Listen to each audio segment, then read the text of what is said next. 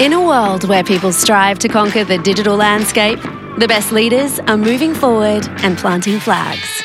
This is the Oil and Gas Digital Doers podcast, where you can hear about the thrill of digital victory and the industry's best guidance on how to win with your host, Michael O'Sullivan.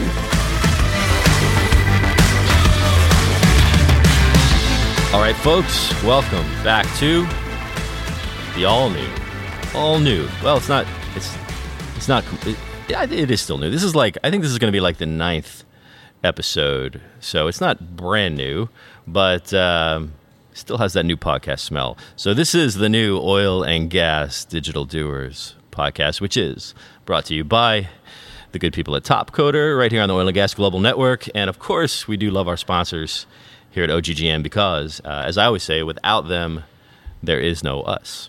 Um, and, and that is really true. There is no us without our sponsors. So, um, so if you don't know about Topcoder, um, you should uh, check them out because they've got they do some really interesting stuff with something called open talent models. And if you don't know what that is, then you need to know what that is because it's very closely related to um, this whole concept of getting digital done, which is what this uh, show is all about. Also, we love our sponsors not only because they pay the bills, um, which we desperately need, but um, we all every one of our sponsors at OGGN is doing some great stuff, and uh, we only work with winners, and so you need to uh, you definitely need to have a look at them and uh, all the sponsors for all of our other great shows. Speaking of other great shows, we've got new shows coming out uh, at a steady pace. So um, if you want to uh, if you want to find out what else we got coming out, just go to the OGGN website, which uh, coincidentally is oggn.com, and you can find out about all the new fantastic podcasts, of which this is one. So my guest today is. Um, is Mr. William Fox from Data Gumbo, which is a company right down the hall here uh, at the fabulous Cannon on the west side of Houston, where the sun is always shining and the birds are always singing and the people are always happy. But before we get to William, I do have to do my traditional reminder. Um, we need reviews. You gotta you gotta go to your podcast platform and leave us a review. Um, it only takes two seconds. You don't have to write a book. Just say whether you like it or you don't like it, and what you like or what you don't like. That is how we learn. And uh, in fact, that's the only way that we're going to find out. Because as you know, you are anonymous in the podcast world, but we do want to know what you think. So put a review out there and uh, and help us learn and get better. Okay, that's it. Um, let's let's uh, let's let's. I don't think I have any other amusing anecdotes for today, so we're gonna get right to our guest, William. Thanks for uh, walking all the way down the hallway to be here. Yeah, thank you very much for having me on. Yeah, it's uh, we were just talking about the Cannon being um, a great place to come. I I I. I, I I was being a little facetious about the birds singing, um, although there was a bird in here one time, so that isn't entirely untrue. But but uh, you guys have been here for quite a while, and, and you like it. Yeah, so. we've we've been here since the uh, waiting room days in the other office building as right, this right. place was being built out, and it was very authentic startup setting because we had insulation coming out of the ceiling. Uh, and so that and folding chairs, so that gave us credibility. Yeah. And now we're in this beautiful new uh, structure, and we really like the uh, the team at the Cannon. Yeah, every, everybody that comes here likes it and asks uh, how do you about how do you sign up, which I don't know. I need to ask Caroline because people always ask me like I, I, know for the if you want to have a whole office here you know you go through that whole process but if right. you just want to come here and have a hot desk or something i'm sure it's a you just walk right up you yeah. walk out you like swipe your credit card or something right yeah they're and really good yeah, so make so it good. super easy. Okay, all right. That's enough plugging the Cannon. We do appreciate those guys. They do a great job over here. Um, so, so William, you are the chief product officer at Data Gumbo. Um, I also know that, which means that uh, you know, obviously, uh, you're the right guy to talk to about uh, what's what's happening with the product.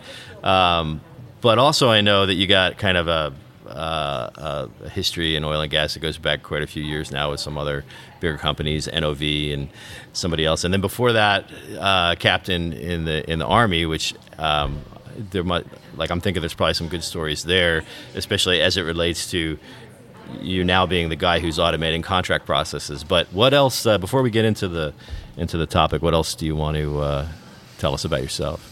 Yeah, just uh, studied uh, history in college and uh, went into the, the army thinking I'd do it for 30 years, and then uh, actually met my wife in the army. She was an officer too, and then it's funny how things change from that. yeah, and so she goes, actually, we're getting out. Uh, so did about four and a half years in the army. Uh, got out, went to work for National Oilwell Varco's MD Totco division there in Austin. Uh, got to spend five years in Austin. I know it. I, I actually did a project for MD Totco back yeah. when, when, I was in, in, my consulting years up there in uh, Cedar That's Park. Right, Cedar right, Park. Cedar Park, yeah, yeah. The, so, bi- the, big metal building with the offices on the front. That's yeah. right. And so, fun fact there, you know, uh, Technical Oil Tools, Tools Company, which is what the Totco comes from. I think when I was there, we still sold something like a million dollars a year of the original Totco tool, which is this metal tool that you just drop down the hole and it. A stylus pricks uh, a piece of grid, grid paper, graph paper to give you the inclination. Oh, and yeah, sure. The thing is, you think, God, that's from 1922. How could it still sell? It's dead simple. There's no electronic parts, and it works. Right. And right. I always thought that was uh, just an interesting aspect of that business. I love so on the on the other show on the oil and gas tech show. I always like to, even though we're always talking about modern technology, I always like to sort of pay homage to the fact that this industry has been doing tech in one shape or form for a hundred years or more, right? And so it's always interesting to hear those old stories about how how did they do it? Well, they they, yep. they had a. I mean, that was effectively technology. It wasn't digital, but uh, absolutely. Uh, but uh, yeah, cool. I did. There was something called RigSense that I think I that's, worked on. That's right. That that, uh, that was that was. Yeah, I, I, helped. Uh, I helped with the uh, reporting package that went along with RigSense. That was ah. my first job at NOV, and then later on, I met our CEO Andrew, who I think you've met before. Yep. yep. He was running the Novos controls project, which the intent there was to create a completely new sort of supervisory control system to automate the rig. Right. And right. Uh, so I moved over to his team, and then later on uh, followed him over to Aker Solutions Drilling, which became MH right, Right. Um, and then you know downturn happened, and um, so he ended up starting Data Gumbo, and then a couple years later 2017, I, I came over to Data Gumbo full time. Right. Okay. So you and Andrew had a history prior to. Uh, I guess it's 11 years now. Yeah. yeah. Yeah. I remember we got the story. He, he was on the tech show. Uh, I think it was back a little before Christmas, and uh, kind of told the story because, of course, I had to ask him where did the name come from, and. Um, oh, okay. Well, which one? Which uh, version of the story did? Uh, well. I baited him a little bit because I said it must have something to do with like drinking, and he told a story about like like margaritas and chips and salsa, and that was how. Uh, I think the other key thing was I think we looked at 300 different domain names on GoDaddy, and that. that. one was that yeah. one was available. It's like it's okay. funny how you can't name a company these days unless yeah, you can come up with a with a domain, and nobody wants to have a hyphen in their domain. But, and anymore, nobody wants so. to do dot something weird. Dot, right, right. Dot you got to be dot com. Or dot, right? Yeah, so. yeah, exactly. All right, very good. So. Um, so you guys have been working together for a long time. You've, Data Gumbo's been going now for what, like three or four years, five years, something like that. So we've been going since uh, beginning of 2016. Yeah. So this is our fifth year now. Um, okay, so that so so that is enough time to have accomplished something. So that's what we want to get to. I think so. In this in this this being the digital doers podcast, we want to talk about people. We want to talk about the doers, not the. We don't want to talk about the not. Well, there is some value in understanding the not doers and understanding what's not working, which we definitely want to want people to uh, to be aware. But what is working and how are people actually having success? And um, you know, uh, and how do we and how do we kind of stand up to the rest of the world and say, yes, in oil and gas, we are making progress in digital transformation. It's not that easy because this is a very complicated industry, but we're getting it done. So I know, um, I know. Uh, you got I know you have good stories in that regard, but of course we can't we can't tell all the stories about all our clients and things like that. So just kind of in the abstract, mm-hmm. what do you see happening out there that looks like uh, like real value occurring? And maybe sprinkle in a little bit about what Data Gumbo does, just in case people uh, aren't familiar. Sure, sure. So the the two the two sentence capsule description here is that uh, Data Gumbo provides a smart contract network, and what that means is we can help companies use their data and their customers' data and their vendors' data to automate the execution of their contracts that they already have.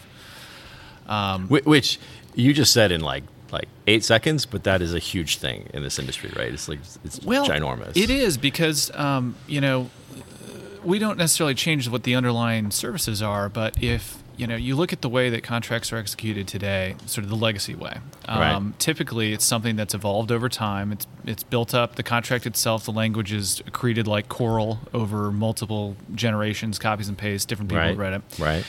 And you know, everything is still sort of paper based in the sense that uh, the systems that evolved last century were all you know effectively paper based. Somebody signs off on a delivery or something like that, and then it has to be aggregated that week, and maybe it sits on your dashboard for a week before you take it into the office. Right, and then, right. And then I'm a vendor. I do a pro forma because I know they're going to kick it back, and then you know we do a, a dispute resolution back and forth there, uh, and then finally I've got to put into some other B2B middleware, business business middleware and then finally it gets into, let's say, the buyer's SAP or Oracle system, and then they kick it back because the PO number doesn't match, right? And and right. all, all of that is, you know, it's, you know, there are still people, as we all know, writing handwritten physical tickets, and that's, you know, that is what it is. But all those other steps, you know, have they been digitized? Yes. Okay, so now I'm doing it on a laptop, but all those manual steps, all those opportunities for mismatch and dispute still exist.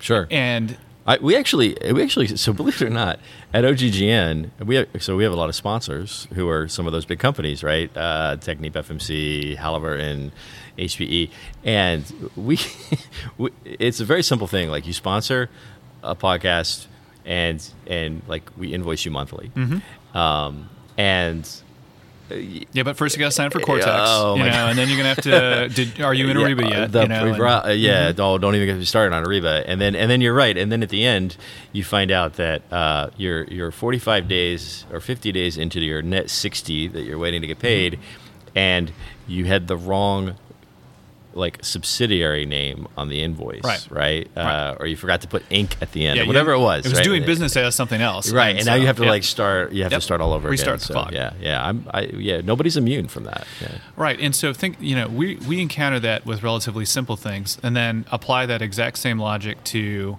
um, you know an offshore integrated services contract where you know you've got people, you've got uh, sure. fuel, you've got downhole tools, you've got rentals, you've got all these other moving pieces. Right. Whereas I, as a supplier, I can't even compose my invoice to you as the buyer without collecting all that information from five, six, seven, ten different subs. Right. And every every we, that cycle that we just described is happening for every layer of that. And so you know, in a when oil's 100, nobody cares. Uh, exactly. And then right. when oil's negative 37, uh, well, obviously we know that was a blip, but it was one day. Yeah, uh, but you know, the, the reality is that this sort of some of this needs to be shed. We need to scrape the barnacles off of our general ledger systems and just try to automate as much of this as possible. And it's never going to be everything. Um, and what I like to say is, a, we can't read a handwritten scrawl on a piece of paper. So if, if that's the process of data collection, then it's probably not going to work. And B, if it really requires human judgment, you know, if it's a quality judgment around, I'll give you an example. So yeah. So one thing we'll see is somebody will go, all right, uh, we're doing wireline uh, or electronic wireline, and uh, you know it's a day rate or maybe it's a, a, footage rate or meter rate, doesn't matter. And a portion of that payment will be based on the quality of the log. Okay, well, what does that mean?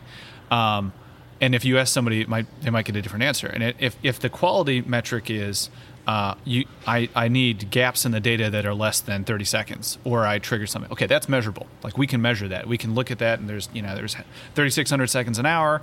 You know this is how many gaps you had. That's right. all automatable. Right. But if the quality metric is Bob likes it, or our third-party AI people say it was good enough, yeah. and I have to wait 90 days to find out. Well, that's not, we're, right. That's gonna be hard to automate, and it's gonna it's gonna screw up your your whole sure. process. Sure. So, you know, and apply that to a thousand different situations. And right. so what we're starting to see is on both sides, both buyers and sellers saying, this is insane. We can't do this. We're financing our, our buyers, our operators on the one hand. And on the operator side, you know, your drilling engineer is an invoice engineer. I mean, right. because we're, we, that's, they're literally spending 40% of their time dealing with this stuff. Right, right, right. Right. And so then the question goes, well, how, how, can we how can we do something different? And so what we see companies going is, first off, somebody needs to actually read the contract for the first time in five years, and go, I don't even know what this means, right? Or wait a minute, these two clauses that never are, happens. These are contradictory, like, you know. But if, if it's this, then it's bundled. But if this other thing happens unbundled, what does that even mean? Right, right. right. So there's a, there's a certain amount of that, and that's sort of, I would say, non-technical. That's more of just sort of, can we with a logical eye look at these contracts and go and say, is it even relevant right. to what we're doing anymore? Right. right. And then there's you know, and then the next step is go, okay, how do we make it measurable? Uh, because a lot of these things really are just left vague. Um, and you know, from our, our perspective, as, as you know, smart contracts are just dumb scripts. They're they're just code, and code has no ability to sort of really judge. In fact, right. you don't want it to. It has no bias, you, right? It's just p- right, people yeah. ask about AI all the time. I don't want the contract deciding what to pay me. I want to know exactly what what did you agree to and what totally was, deterministic, right? Yeah, right? And so you know, there's that process you go to, but then you go, well, wait a minute.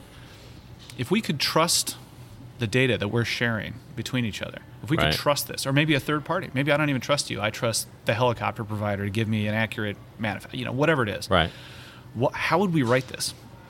And you know? Yeah right because so much of the contract is written to provide protection around the fact that you don't actually like trust the the other person's data right, right. the other person's it's, information. it, it's not they're they're not written to be executed. They're written to be, govern how we're going right. to fire you. Right you know right. and uh, and so one of the things that that'll happen is someone will go you know we've got 100 pages of this contract that's around providing drilling mud. But what do we actually want? Do i really want am i ordering totes am I ordering gallons that have to be opened at a certain thing or expire? Like that's not really what I'm ordering. What I'm ordering is I want density at a specific depth in the hole. Right. And um, you know, it turns out a lot of these companies now have got you know fluids management systems or managed pressure drilling systems or you know uh, kick detection systems where this is a third party they have a physics-based model and sensors on this on a rig for mm-hmm. instance and they're already out there providing that from a safety standpoint. Yeah. And what they have, what they're giving you is a sort of quasi real time physics based model of what the density is at any particular depth in the hole. And so, if that's what you're actually trying to get from your service provider, how about we write a contract instead of 100 pages it's a 5 by 7 grid that says for this section this is the density range and if you're within it then you get 110%. If you're within this range, you get 100%. If, and how you get it is kind of up to you, right? right. right. And now I don't care. And right. if, if, you need to send four shipping containers out, if you need to send 400 cubic uh, meters of, of oil based mud, cool. I don't even measure that. So, like what I right. said before, it's the outcome. We, you're, right, you're, exactly. You're so contracting for the outcome. First step, establish that we could actually measure. But then, if we can measure and we can agree that this system is going to run and be correct, you know, let's say 98.5% of the time, why are we even measuring that stuff? That's you know, let's measure the outcomes. Yeah. So what you're describing is something that um, has been out there in the advisory part of the world, uh, and I hate, I always hate to admit when they're right, but uh, the big, the big uh, management consulting firms, um, you know, who say, uh, well, if you want to be, if oil and gas wants to be successful in in in digital, you have to rethink your, you know, operating models, your workflows, your you're gonna have to like not try to apply digital to the same way mm-hmm. that you're doing things. And everybody sort of nods along and says yes, but you know that's not. I mean, again, this is not a simple industry, and so it's fine when you're in an ivory tower to say, right, oh, you just need to rethink everything. Oh, sure, but what you're describing actually is that. So how does that? Um, so it so it's a great explanation. How are you? How do people actually uh, shift gears in their operations to work that way instead of the way that? Because that has to be non-trivial. Well, you're exactly right. And so there's kind of two elements to it. I mean, I've said it before, but I mean, ultimately, the, the data has to exist. If you don't, if you don't have the data from somewhere, um, you can't do it. But what we find is that usually the data does exist. And maybe it's not within your four walls. Maybe it's not in your data center. Maybe it's in your vendor's data center. Right. Maybe it's in a third party trucking company's data, you know. Right. So but generally speaking, it's out there somewhere. So the data acquisition aspect of this is 80% of the time. Um, but 80% of the work is the sort of I would broadly categorize organizational change management or you know right. rethinking of how we structure the contract. So so I always I always laugh because I I've been saying this a lot. Every every it doesn't matter what subject we tackle in this industry, we always um, we always end up talking about um, r- really about two things, and you just hit both of them in one sentence. one is one is data, and the other is culture. Like we always like it doesn't matter what subject we start with, we always end up talking about data and culture in terms of change management or organizational whatever. And it's because everything that we want to do constructive in this industry in terms of improving the way it works involves those two things and those are the two the two biggest hurdles. So how how are you seeing people how, how do they get how do they get past that? I mean, it, going out there and finding all that data and dealing with it, and then getting people to think differently. And I yeah. mean, it's it's well, and, and you know, you need a, you need a champion in the organization. It's frequently a buyer, but it's also we work with uh, sellers, you know, who are initiating this for their own internal, um, yeah, you know, let's say make my own process better, get right. my invoices out faster, right, but also as a differentiator to their customers. Like, you know, one of the things we hear a lot on the operator side is I'd really like to be able to know what I was spending with company X in real time and and you'll have the people who say that will be in finance or the digitization efforts, or maybe right, they'll right. be maybe they'll be the chemical cop. Like I'm the guy responsible for the production chemical program. You know, I know what my SCADA says. We don't have it on every location. How would I even know for sure what I'm really spending? You know, let's say daily, roll daily. Right. And so those are the sorts of people who go, well, wait a minute, I have a I have a specific business problem. I have some level of control over this part of the, the company or domain, and I want to actually drive this. I'm going to invest my personal capital to say, look, I, I will. Let's look at the contract. Let's find the vendor that we want to work with, or group of vendors, and let's let's just do it. Let's don't boil the ocean. Let's pick hundred locations and let's see if we can make this happen. And that's what you need because it can't, you know, it can't be hey, I'm in the technology, uh, you know, rollout part of the company, and we don't have any budget. Um, you know, we don't control any assets. Right. We don't make any decisions. right. right. And yeah. you know, yeah. I, guys, I've got this new self-licking ice cream cone uh, for you. And meanwhile, yeah. you know, like whatever, it's, it, will never happen. It's it's very interesting. Um, and right. so it, it comes down to somebody in, in either the buyer or seller's company needs to make a decision that I want to do something different. And then, you know, things, like I said, we always find the data's there, you know, or we always find actually, you're right, nobody read the contract and we all agree that it's stupid and or we know, need something different. Right, right, right, right. Interesting. So, um, yeah, that that's a whole. Uh, you meant wow. There's so many different things uh, involved there because. Um, you know, you start talking about SCADA systems, and now we're talking about connecting to things to try to get data that right. historically we didn't connect to. They they uh, now, but the the digital transformation wave and this whole IT OT convergence thing is is causing people to be at least uh, a little bit more open to the idea that you know because historically the SCADA system sat there and it produced a bunch of data, but it just produced data for itself, right? For the guy who was operating it. Yeah. And now all of a sudden we're saying we want to get at that data, we want to connect it, we want to take it to the cloud, do all this stuff with it, and so everybody's kind of and at first that was like a like a no way are we going to do that now it's a little bit more acceptable until something happens, like a pipeline gets hacked, right? right. And and then everybody goes back to yeah, to uh, like hold on. Yeah, well, I I don't know. I haven't seen the latest, but uh, do we? I don't know if we know yet whether their actual control systems were hacked, or I saw somebody else saying that maybe their customer, uh, their yeah. yeah anyhow, we'll, we'll see. We'll, we'll never know probably, but but, but the point is, as soon as there's a security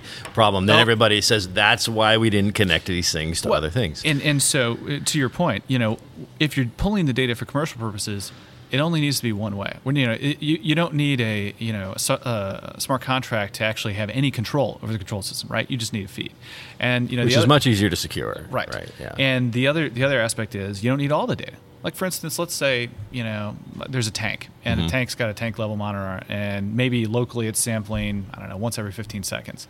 Uh, and then maybe it's pinging once every 15 minutes, you know, back to the, the right. Like from from the perspective of a contract, we actually don't care about any of that. The only thing we care about is volume events. And maybe that's once every 60 days, right? So it's not necessarily a big data thing, it's more of a specific data thing.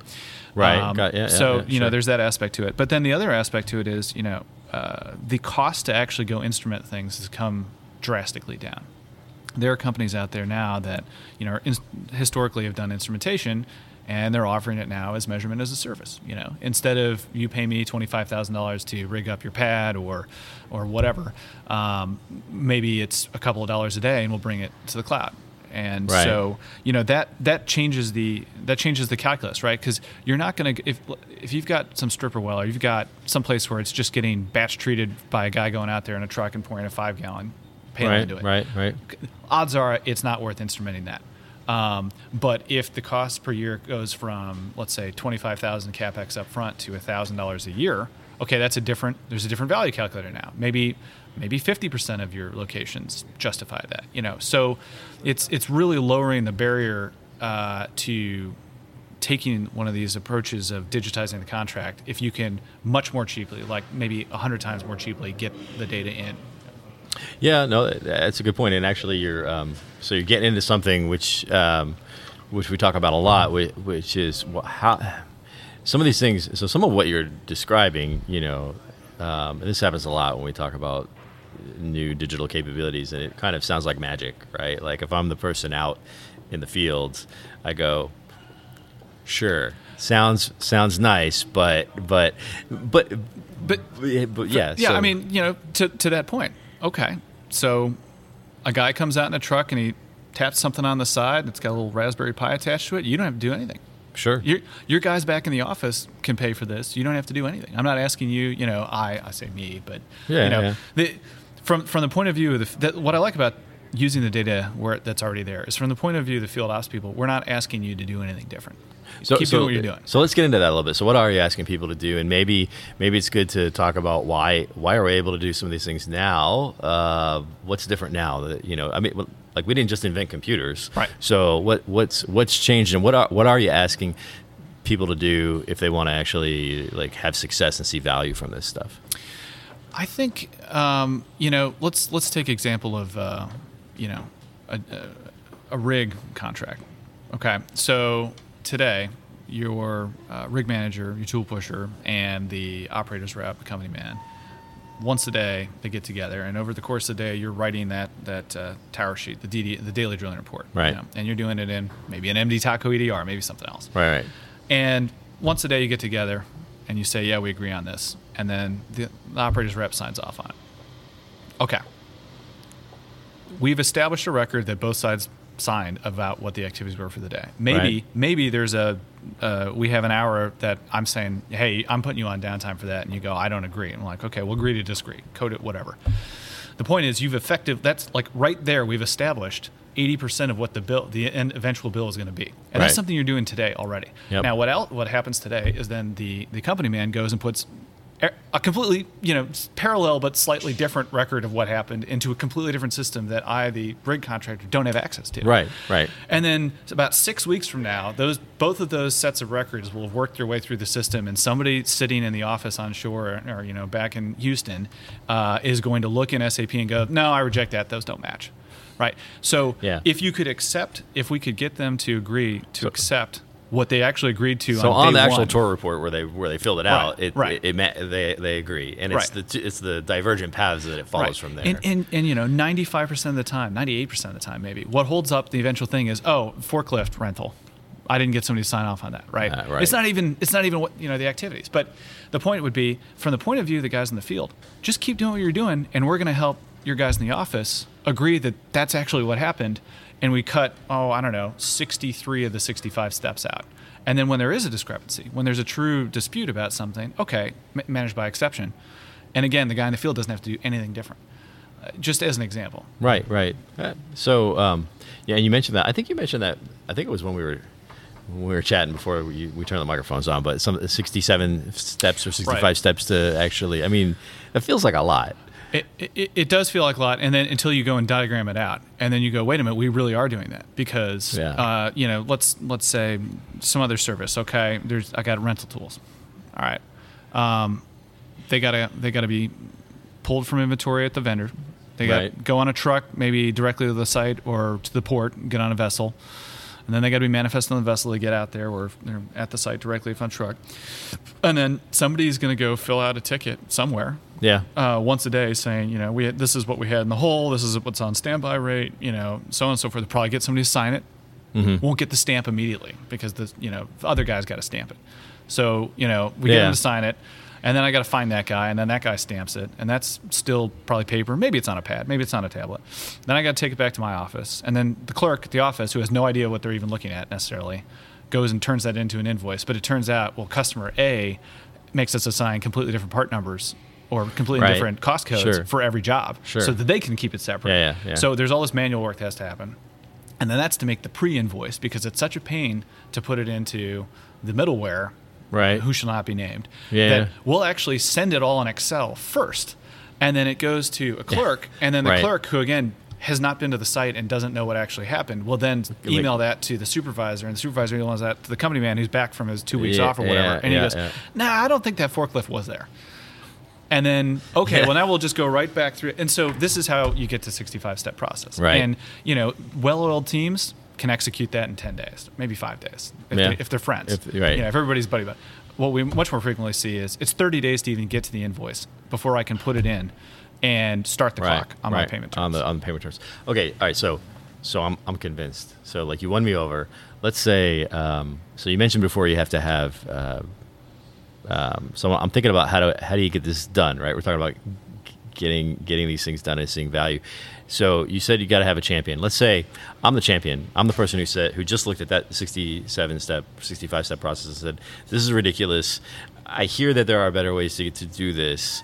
So what do I do? What should I do? Like, how would you like? Yep. How would you advise me on how do I get started and make progress? I, I, what we always say is pick one contract with one counterparty and one group of assets and just go. And it, and the funny thing is, could be your worst counterparty or it could be your best counterparty. Sure. Because either way, there's going to be value there. If it's your worst because there's the most disputes, okay, let's peel the onion and find out what's really going What's on. What's going on, right? If it's your best, hey, win-win for everybody. I'm going to pay you faster. You're going to cut down on your Right. invoicing process. Either one of those paths works, but it's it's don't don't think of all the things it could do. Don't think of how we're going to do this across all categories of spend. Pick one thing that you think there might be data available for. Let's say truck tickets. Let's say some SCADA data from your pads, whatever. Uh, and say, let's go, let's do it. You know, and it's yeah. the whole thing. The whole the whole initial implementation for that one contract can be over in I don't know eight ten weeks maybe depending. Okay. So who's the team that I need to pull together to do that? Yeah, great question. So we need typically somebody who can answer the questions about what did you mean in this contract. And the, uh, the reason I say that is, They, you might have to pull them out of retirement. well, but, Right. but like you, we'll see ones where okay, there's an MSA which we don't care about, and then there's basically a price sheet and call off orders. Okay, that doesn't require a whole lot of interpretation. That's pretty Right, straightforward. right. But if it's one of these integrated services contracts and it's 900 pages, okay, somebody might need to say, what did you mean by that? Right, So there's some portion of one of those people from contracting.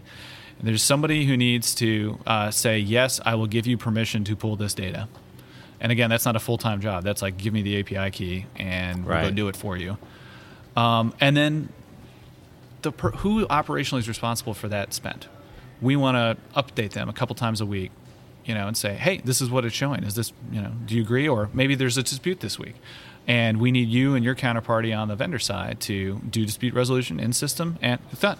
Okay, so that's not very disruptive operationally, right? Like you're talking about. I mean, it, you, you're talking about somebody who can help you understand the contract. So uh, presumably, there's like a project team working on this from from Data Gumbo, For or, sure, for or sure. so- right? And, but you got somebody who can interpret the contract or understands what it means. You've got somebody like from IT security who can let you into the data, Yeah. and then you've got uh, like your like well, your so bu- then we get to the hard part, which is okay, this is going to generate an invoice. Accounting.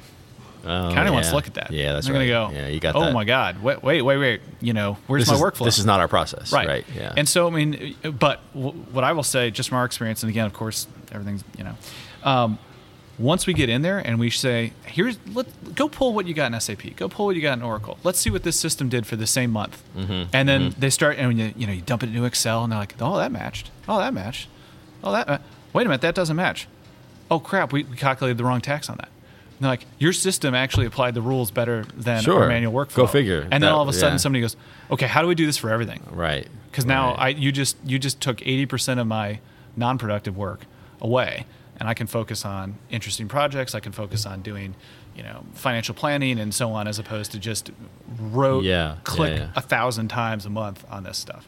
That is, um, yeah. So don't tell me, show me, and then you and and you said something else which is significant, which is you know you can start to see value in eight to ten weeks, which is consistent with kind of the new expectation in the industry, right? Which is um, we don't have the the tolerance anymore for long you, you, you don't have two years and twenty five million dollars no, to see if this is going to work. No, we do not. Right? Like, and and in fact, I've been doing uh, so. Uh, apart from all you know, all this fun podcasting, I do a little bit of consulting work, and I've had some been consulting with some some companies, um, you know, kind of big companies that have been around a long time for a hundred years, and um, and aren't necessarily like like situated entirely in this industry, but mm-hmm. they have traditionally sold into the industry, whatever their products and services are.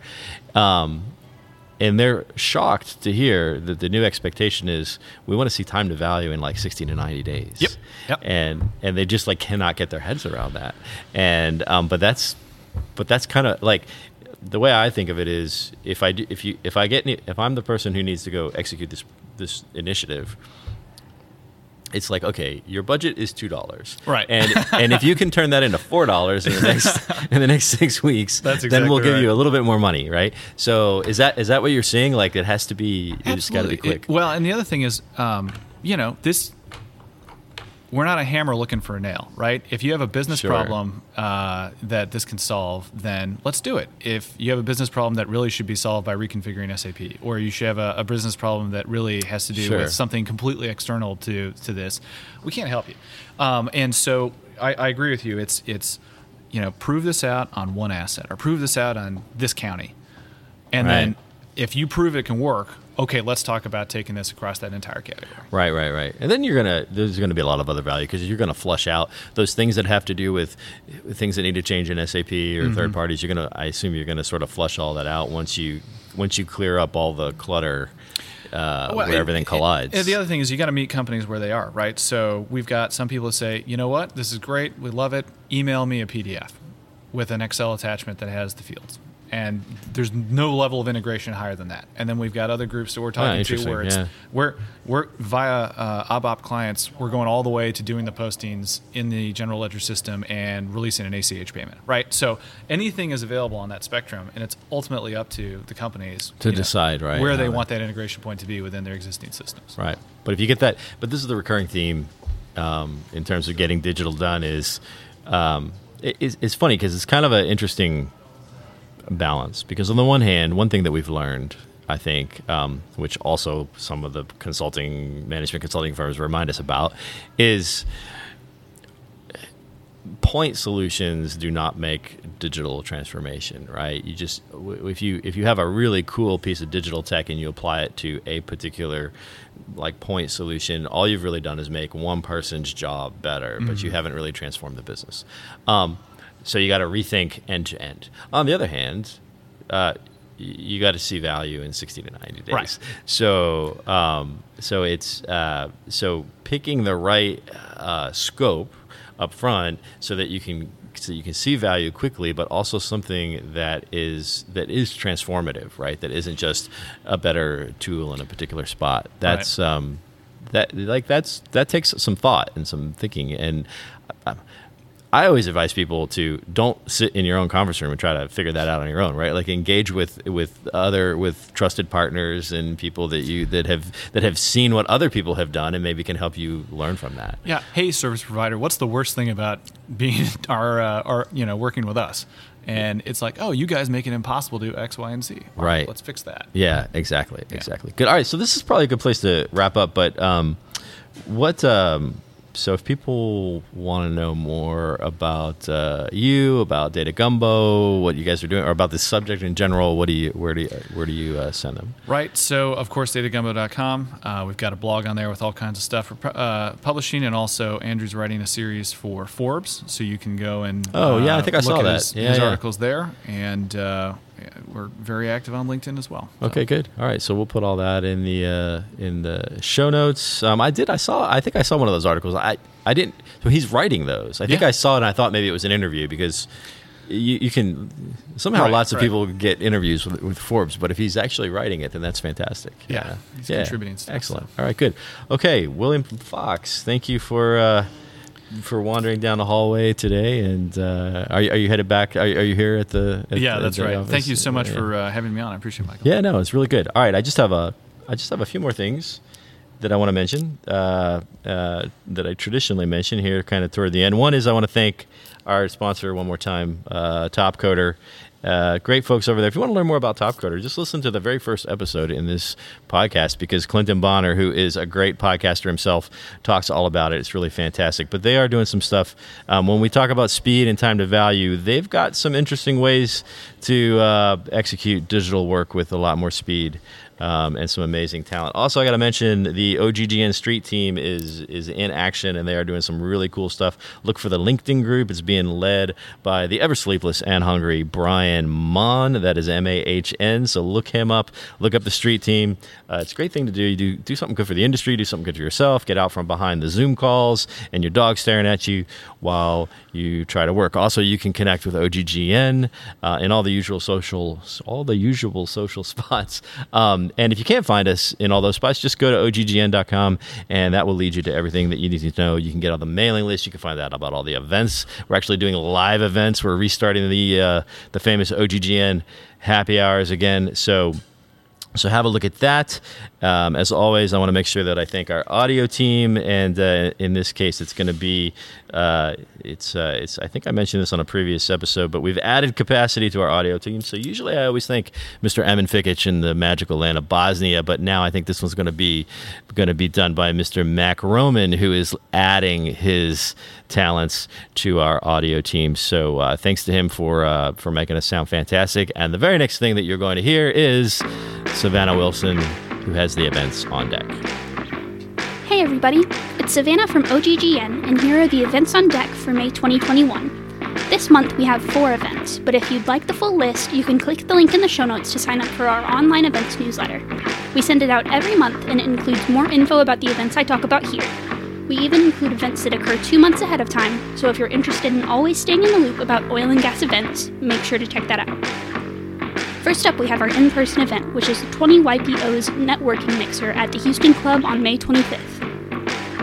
Next, we have our three online events the Post Industrial Summit Series from May 4th to June 22nd, the Data Fabric and Data Ops webinar on May 5th, and the Maritime Career Day hosted by Women Offshore on May 21st. Other than these events, OGGN has a live stream this month titled Identifying and Evaluating Advantage Oil Projects on May 5th.